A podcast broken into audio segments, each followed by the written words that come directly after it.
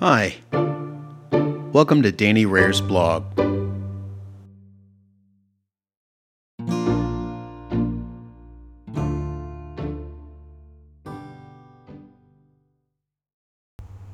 Failure.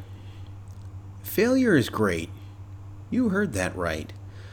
Yes, it is no fun at the time, but it can be fun. It's productive, progressive, and like a superfood, it's packed with lots of goodies that are good for you.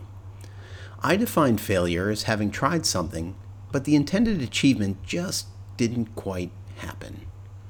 This is similar to experimentation. It is, too, a component of competing. Failure is equivalent to not acing the test. Heck, even scoring 100% for all of you students who listen to this podcast. There was failure involved in reaching that amazing perfect mark. In my book, failure is positive. More than that, in fact. Failure has an evil twin mistake.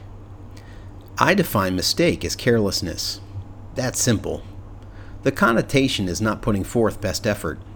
Cheating the design, bending rules, and taking advantage of others' efforts to achieve fit into this category. So, what's the takeaway? Go and fail. That means you're trying. Maybe it didn't work out.